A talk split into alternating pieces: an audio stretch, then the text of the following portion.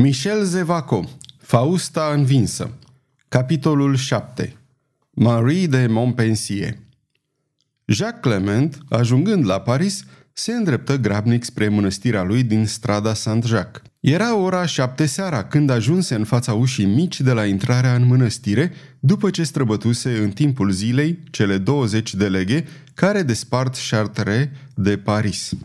Priorul Burgoyne ședea la masă. Citea o scrisoare care îi fusese adusă și încrunta din sprâncene, ceea ce nu îl împiedica să se înfrupte din bucatele minunate așezate dinaintei. Lui Burgoyne nu-i prea plăcea să fie deranjat de la o treabă atât de serioasă cum este masa, dar când află că fratele Clement era în anticameră, împături repede scrisoarea pe care o citea și porunci să fie adus tânărul călugăr. Frate!" exclamă Burgoyne, cum se poate să umbli în costumul ăsta atât de nepotrivit cu regulile ordinului nostru? Și asta încă nu-i totul. De cinci zile lipsești din mănăstire și am pus să te caute în tot Parisul. N-ai primit nicio misiune care ar putea explica o absență atât de îndelungată.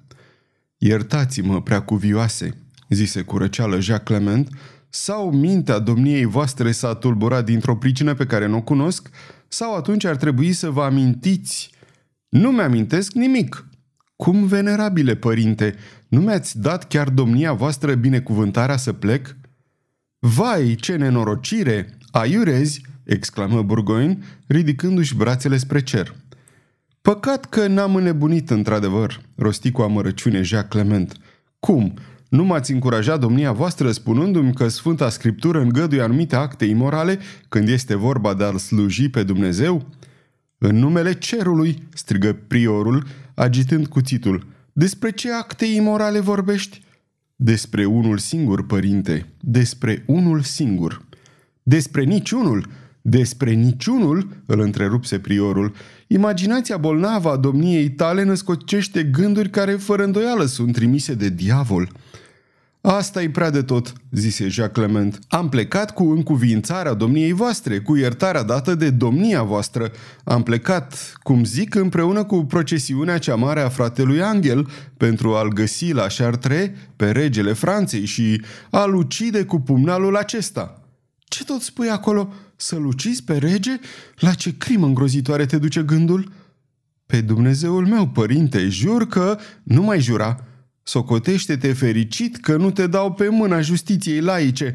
Haide, frate, vinoți în fire, începe să spui psalmii pocăinței. Jacques Clement își plecă fruntea. Înțelegea că, dând greș și Henric al III-lea nefiind ucis, domnul prior vroia să treacă sub tăcere această tentativă. Presupuse că priorul îl trimitea în chilia lui să facă penitență, dar în anticameră dădu peste vreo 12 călugări solizi care îl înconjurară.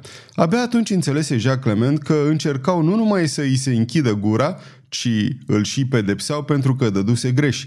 Voi să scoată un țipăt, să se zbată, căci carcera de penitență era o temniță uitată din care rare ori un om ieșea viu, dar fu legat fedeleș, îi se puse un căluș în gură și fu dus. Carcera de penitență se afla de desubtul pivnițelor mănăstirii. Se cobora până la ea pe o scară cu 40 de trepte, în spirală. În carceră nu exista decât un ulcior vechi pe care Jacques Clement îl găsi plin de apă și un codru de pâine. Așadar, întemnițarea lui fusese hotărâtă mai înainte de a-l fi văzut pe prior. Îl dezlegară și îi scoaseră călușul în clipa când fuse împins în carcera de penitență. Putea deci să se miște liber, dar întunericul era de nepătruns – Jacques Clement rămase deci nemișcat, se lăsă pe vine în colțul unde dăduse cu piciorul peste pâine și ulciorul cu apă și, cu capul în mâini, începu să chipzuiască. În Jacques Clement sălășluiau trei ființe, vizionarul, îndrăgostitul și răzbunătorul. Era tripla manifestare a unei inimi pătimașe. Viziunea, dragostea și răzbunarea erau într-un acord desăvârșit în mintea lui, în inima lui și în sufletul lui – Henric al III-lea, tiran al religiei catolice pentru că nu încuvința repetarea nopții Sfântului Bartolomeu, Henric al III-lea, fiul Caterinei de Medici, nu trebuia să moară decât de mâna lui.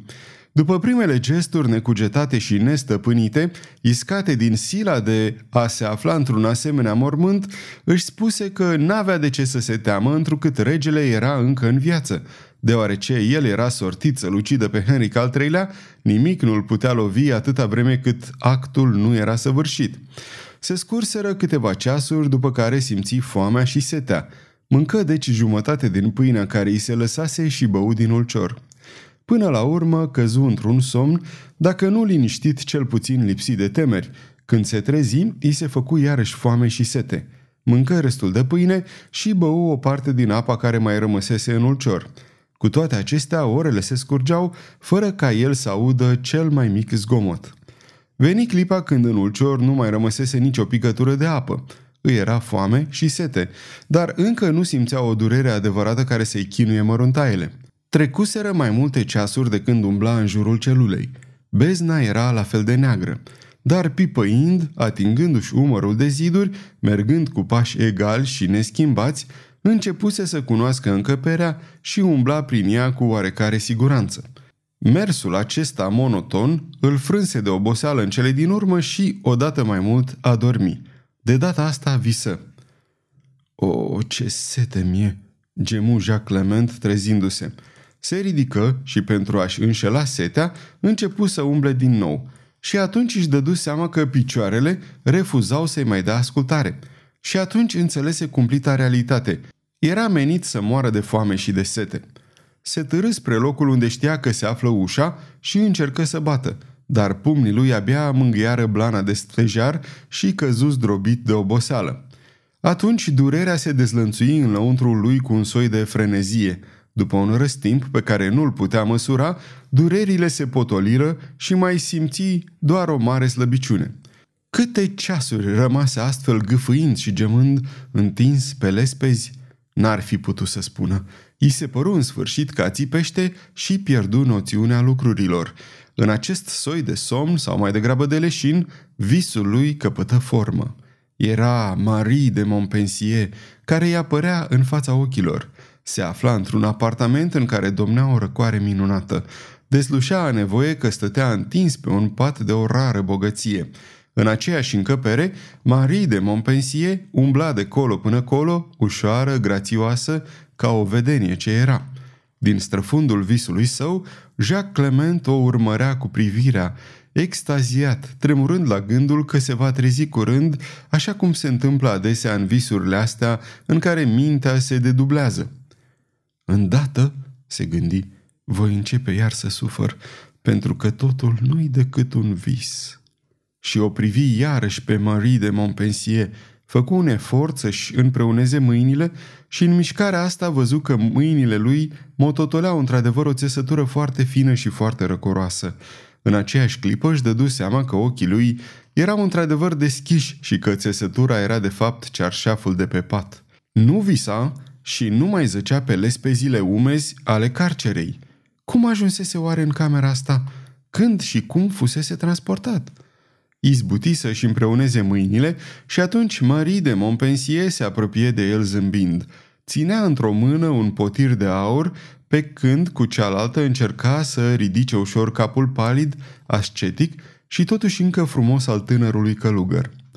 Bea puțin, spuse ea cu un glas plin de duioșie și de milă, apropiindu-i de buze potirul. Pe măsură ce bea, Jacques Clement simțea cum îl năpădește o răcoare suavă și în același timp cum prinde viață și cum îi se risipește slăbiciunea. Când capul îi căzut din nou pe pernele pufoase, vrut să băiguie un cuvânt, dar ea își așeză mâna peste gura lui ca și cum l-ar fi povățuit să tacă. Și pe mâna asta mică, el depuse o sărutare care o făcu să freamăte. Acum trebuie să dormi, rostia blând. Se supuse. Închise ochii și aproape îndată căzu într-un somn de plumb. Când se trezi, se simți zdravăn, cu mintea descătușată, cu mâinile și picioarele ușoare. Pe un jilț, alături de el, zări veșmintele de cavaler pe care le purtase când străbătuse drumul de la Chartres la Paris. Se îmbrăcă la repezeală și atunci căută din ochi pumnalul, dar pumnalul dispăruse. Nu a avut vreme să se neliniștească de această dispariție, căci, în aceeași clipă, ochii căzură pe o masă așternută cu două tacâmuri și aproape îndată după aceea o ușă se deschise. În prag apăru Marie de Montpensier. cu mersul ei săltat, care îi slujea să ascundă faptul că era șchioapă și care îi dădea un farmec în plus, sora ducelui de ghiz se apropie și îi spuse zâmbind. Ei bine, domnule, cum te simți?" Doamnă," băigui călugărul, sunt oare în ceruri? Mi-a fost dat să capăt fericirea veșnică?"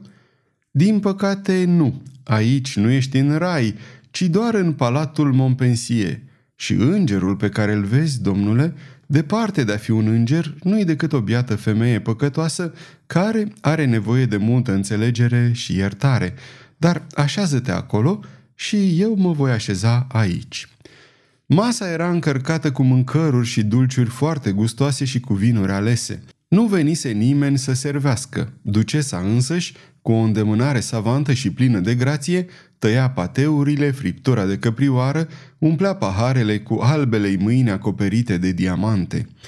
Tânărului îi se părea că visează. Mânca și bea fără să-și dea seama și încetul cu încetul vinul îi se urcă la cap – dar beția aceasta i-o dădea mai ales spectacolul minunat de impur care îi se desfășura dinaintea ochilor.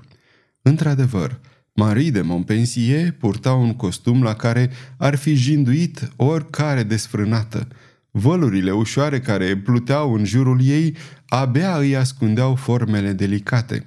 Un râs pervers, o voință malițioasă străluceau în ochii ei. Cu toate acestea, din clipa când se așezaseră, începuseră să vorbească despre lucruri care nu aveau nicio legătură cu gândul lor principal din acea clipă, gândul de seducție în mintea ducesei, gândul de delir, de îmbătare și de apărare în mintea călugărului. Toată scena era făcută pentru seducție. Cuvintele nu slujeau decât ca pretext. Sunt foarte fericită, spunea Marie de Montpensier, că ai revenit la viață și ți-ai recăpătat sănătatea. Acum ești în afară de primejdie. Dar de nouă zile de când te afli aici, de câte ori n-am tremurat? Nouă zile? Desigur, nu-ți mai aduce aminte? Peste toate celelalte, febra te-a făcut probabil să uiți. Nu mi-amintesc de nimic, doamnă. Cum? Nu-ți amintești nici măcar de clipa când te-am găsit pe jumătate mort în insula Site, în spatele catedralei Notre-Dame? Era cam pe la ora 10 seara.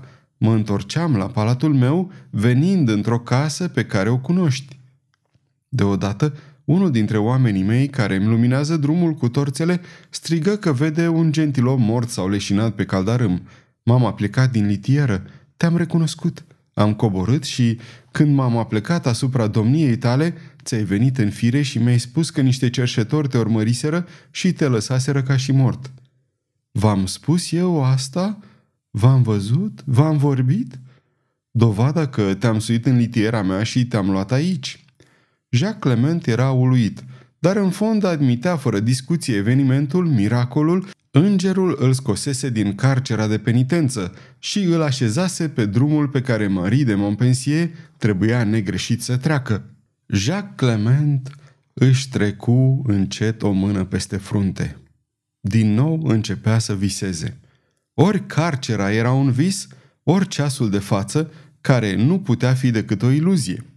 Într-adevăr, Marie de Montpensier afirma că îl găsise lipsit de cunoștință în insula Cité, în seara de după procesiune, adică chiar în clipa când intra în carcera de penitență unde stătuse cel puțin o săptămână.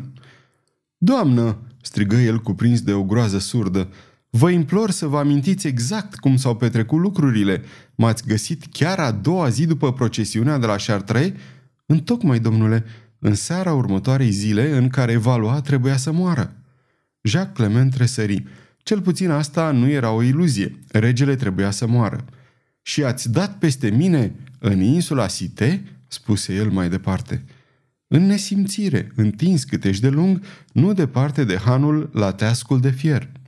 Prea plinul recunoștinței se revarsă din inima mea, zise cu înflăcărare Jacques Clement, dar nu-i nevoie de această gratitudine pentru a vă asigura că viața lui Valois este prelungită doar cu câteva zile. Ceea ce nu s-a făcut la Chartres, doamnă, se va face în altă parte. Marie de Montpensier păli. Râsul ei proaspăt și sonor îi îngheță pe buze și un fulger funest îi scăpără din ochi. Se ridică iute de pe scaun, împinse masa și veni să se așeze pe genunchii lui Jacques Clement, încolocindu-și brațele în jurul gâtului lui. Ședeau la fel ca în noaptea când ducele de ghiz își surprinsese soția în brațele contelui de Loane. Ca și atunci, Jacques Clement simțea cum dubla beție a vinului și a dragostei îi se urcă la cap și îi încinge fruntea. Inima îi bătea cu putere.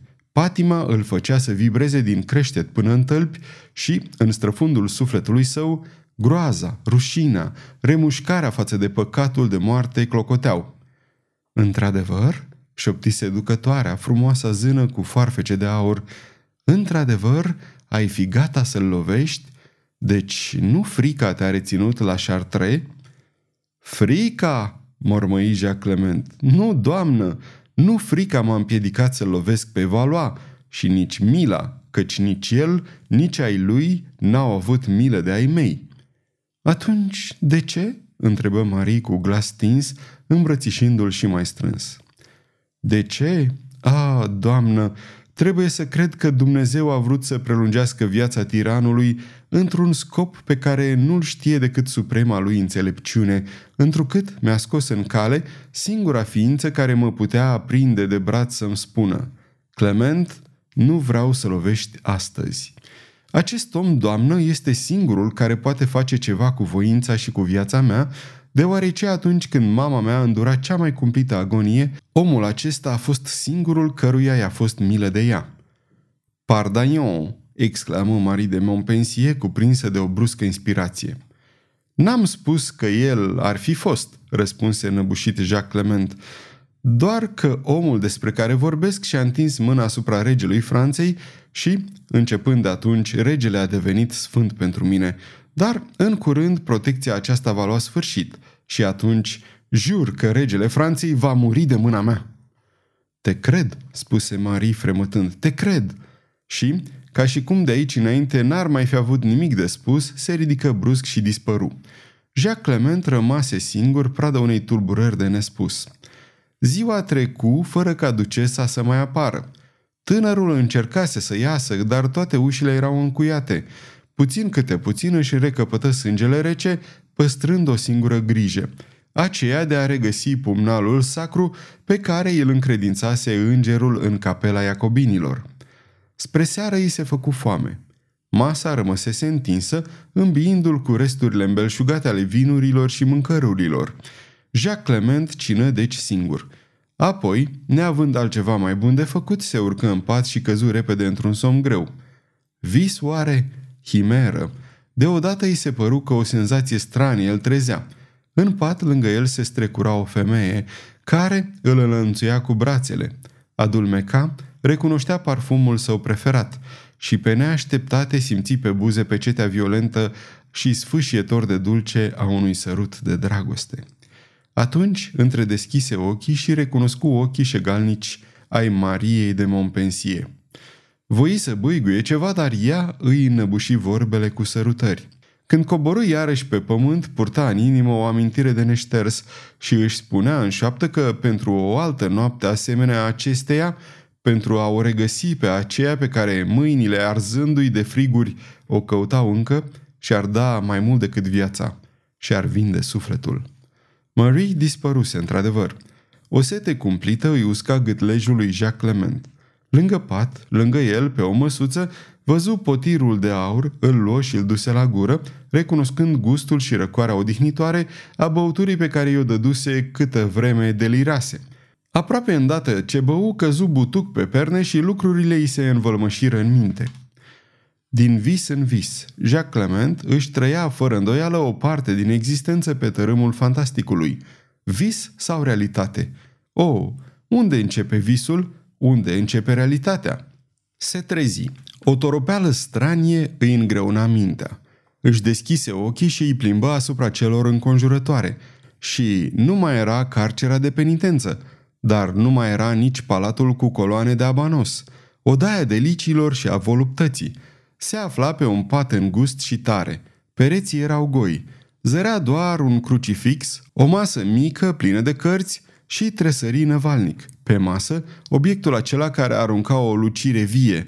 Era pumnalul lui – și își dădu seama că se afla în chilia lui din mănăstirea Iacobinilor. Se ridică, își îmbrăcă rasa aruncată la picioarele patului pe un scăunel. Cu un gest repezit, prinse pumnalul și îl sărută. Apoi îl vârâ în teaca pe care o găsi pe masă și îl agăță la cingătoare pe sub rasă.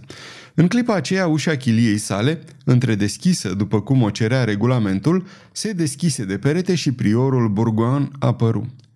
Deo gratias, rosti priorul intrând. Primește binecuvântarea mea, frate. Ai scăpat deci de frigurile rele? Of, de zece zile de când te-ai întors în mănăstire, câtă grijă am mai avut!" De zece zile?" întrebă Jacques Clement.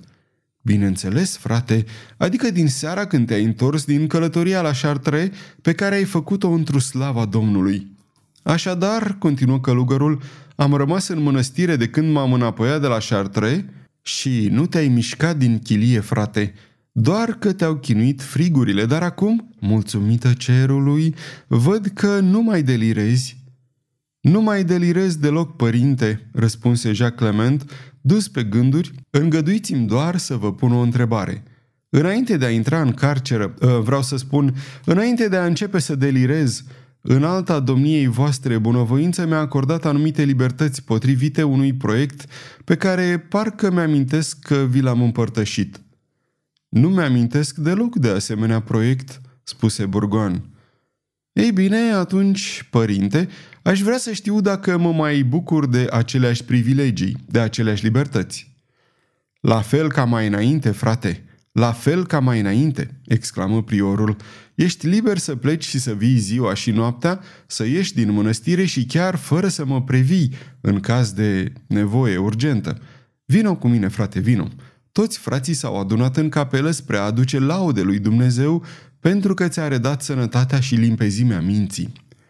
Jacques Clement îl urmă pe prior în capelă și se îndreptă spre locul lui obișnuit unde îngenunche. Dar, pe când călugărul început să cânte un imn de mulțumire, el, prosternat, ținându-și capul în mâini, își șoptea. Unde începe visul? Unde începe realitatea? Sfârșitul capitolului 7